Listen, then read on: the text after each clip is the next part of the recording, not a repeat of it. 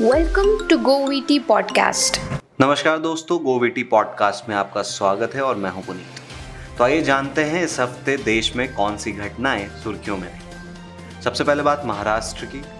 महाराष्ट्र में अब ठाकरे राज। उद्धव ठाकरे बने महाराष्ट्र के सीएम। उद्धव ठाकरे ने महाराष्ट्र के मुख्यमंत्री पद की शपथ ले ली है। मुंबई के शिवाजी पार्क में राज्यपाल भगत सिंह कोश्यारी ने शिवसेना नेता उद्धव ठाकरे को सीएम पद की शपथ दिलाई। वहीं उद्धव ठाकरे के साथ साथ तीनों पार्टियों के छह नेताओं ने भी कैबिनेट मंत्री के रूप में शपथ ली। इनमें शिवसेना के कोटे से एकनाथ शिंदे और सुभाष देसाई, एनसीपी के कोटे से जयंत पाटिल और छगन भुजबल, और कांग्रेस के कोटे से बाला साहेब थोराट और नितिन राउत शामिल थे। शपथ ग्रहण समारोह में एनसीपी प्रमुख शरद पवार, पूर्व सीएम देवेंद्र फडणवीस, रिलायंस के चेयरमैन मुकेश अंबानी और उनकी पत्नी नीता अंबानी राज ठाकरे, कांग्रेस के अहमद पटेल, मल्लिकार्जुन खड़गे, मध्य प्रदेश के सीएम कमलनाथ और डीएम के प्रमुख एम के स्टैलिन भी मौजूद थे। आपको बता दें कि तीनों पार्टियों के गठबंधन को महाराष्ट्र विकास अगाड़ी नाम दिया गया है। तीनों दलों के बीच कई दौर की बैठकों के बाद ये तय किया गया कि सीएम उद्धव ठाकरे होंगे और सिर्फ़ एक ही डिप्टी सीएम होगा, वो भी एनसीपी का। इसके अलावा कांग्रेस को स्पीकर का पद दिया जाएगा, लेकिन अभी तक डिप्टी सीएम और स्पीकर का नाम तय नहीं हो पाया। पी चिदम्बरम की जमानत अर्जी फिर खारिज। पूर्व वित्त मंत्री पी चिदम्बरम की मुश्किलें खत्म होने का नाम नहीं ले रही। आईएनएक्स मनी लॉन्ड्रिंग केस में विशेष अदालत ने पी चिदम्बरम की हिरासत 11 दिसंबर तक बढ़ा दी है। 27 नवंबर को हिरासत खत्म होने पर उन्हें अदालत लाया गया था। ईडी ने चिदम्बरम की जमानत का विरोध किया। ईडी ने कहा कि अभी मामले की जाँच जारी है और ऐसे में उन्हें जमानत नहीं दी जानी चाहिए। इसके बाद अदालत ने उन्हें 14 दिन की न्यायिक हिरासत में भेज दिया। उन्हें 22 अक्टूबर को सीबीआई से जुड़े मामले में जमानत मिल गई थी, लेकिन ईडी के मनी लॉन्ड्रिंग केस में जमानत न मिलने के चलते उनकी रिहाई नहीं हो पाई। वहीं बुधवार सुबह कांग्रेस के पूर्व अध्यक्ष राहुल गांधी और प्रियंका गांधी वाड्रा ने तिहाड़ जेल पहुंचकर पी चिदम्बरम से मुलाकात की। इससे पहले सोमवार को शशि तरूर और मनीष तिवारी चिदम्बरम से मिलने पहुँचे थे। सिर्फ़ प्रधानमंत्री की हिफाजत करेगी एसपीजी केंद्रीय गृह मंत्री अमित शाह ने बुधवार को लोकसभा में एसपीजी संशोधन बिल पेश किया। अमित शाह ने कहा कि इस कानून में कुछ बदलाव के लिए हम ये बिल को लेकर आए हैं। शुरुआत में एसपीजी एक अधिशासी आदेश के तहत काम करती थी।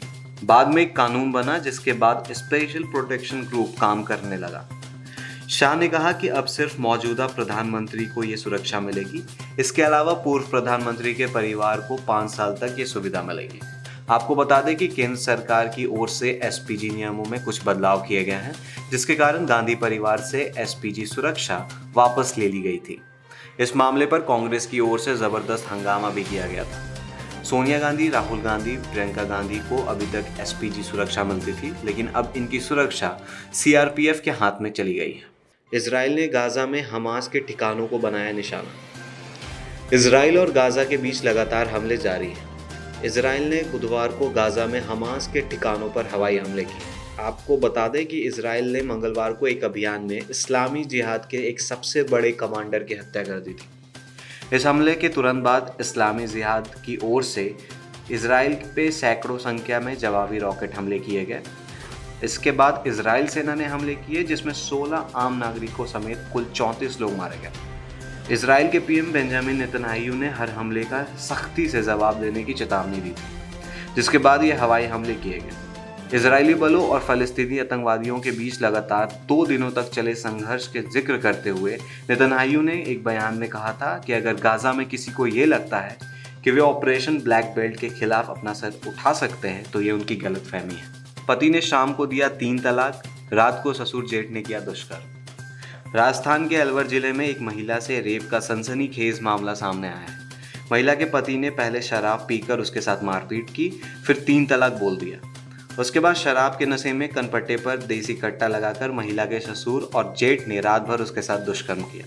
पीड़िता ने बताया कि दहेज की मांग को लेकर उसके ससुराल वाले उसे लगातार परेशान कर रहे थे। 20 से 23 नवंबर के बीच आरोपियों ने पीड़िता को कमरे में बंधक बनाकर प्रताड़ित किया। उसके साथ मारपीट भी की। वहीं अलवर ज़िले में ट्रिपल तलाक के बाद गैंगरेप का यह पहला मामला है जो नए कानून के तहत दर्ज हुआ है। पुलिस ने महिला का मेडिकल कराकर मामले की जाँच शुरू कर दी। तो दोस्तों इस हफ़्ते की गोविटी पॉडकास्ट में फ़िलहाल इतना ही। अब मुझे दीजिए इजाज़त। अगले हफ़्ते फिर हाजिर होंगे देश विदेश की नई खबरों के साथ। Thank you for listening go V T podcast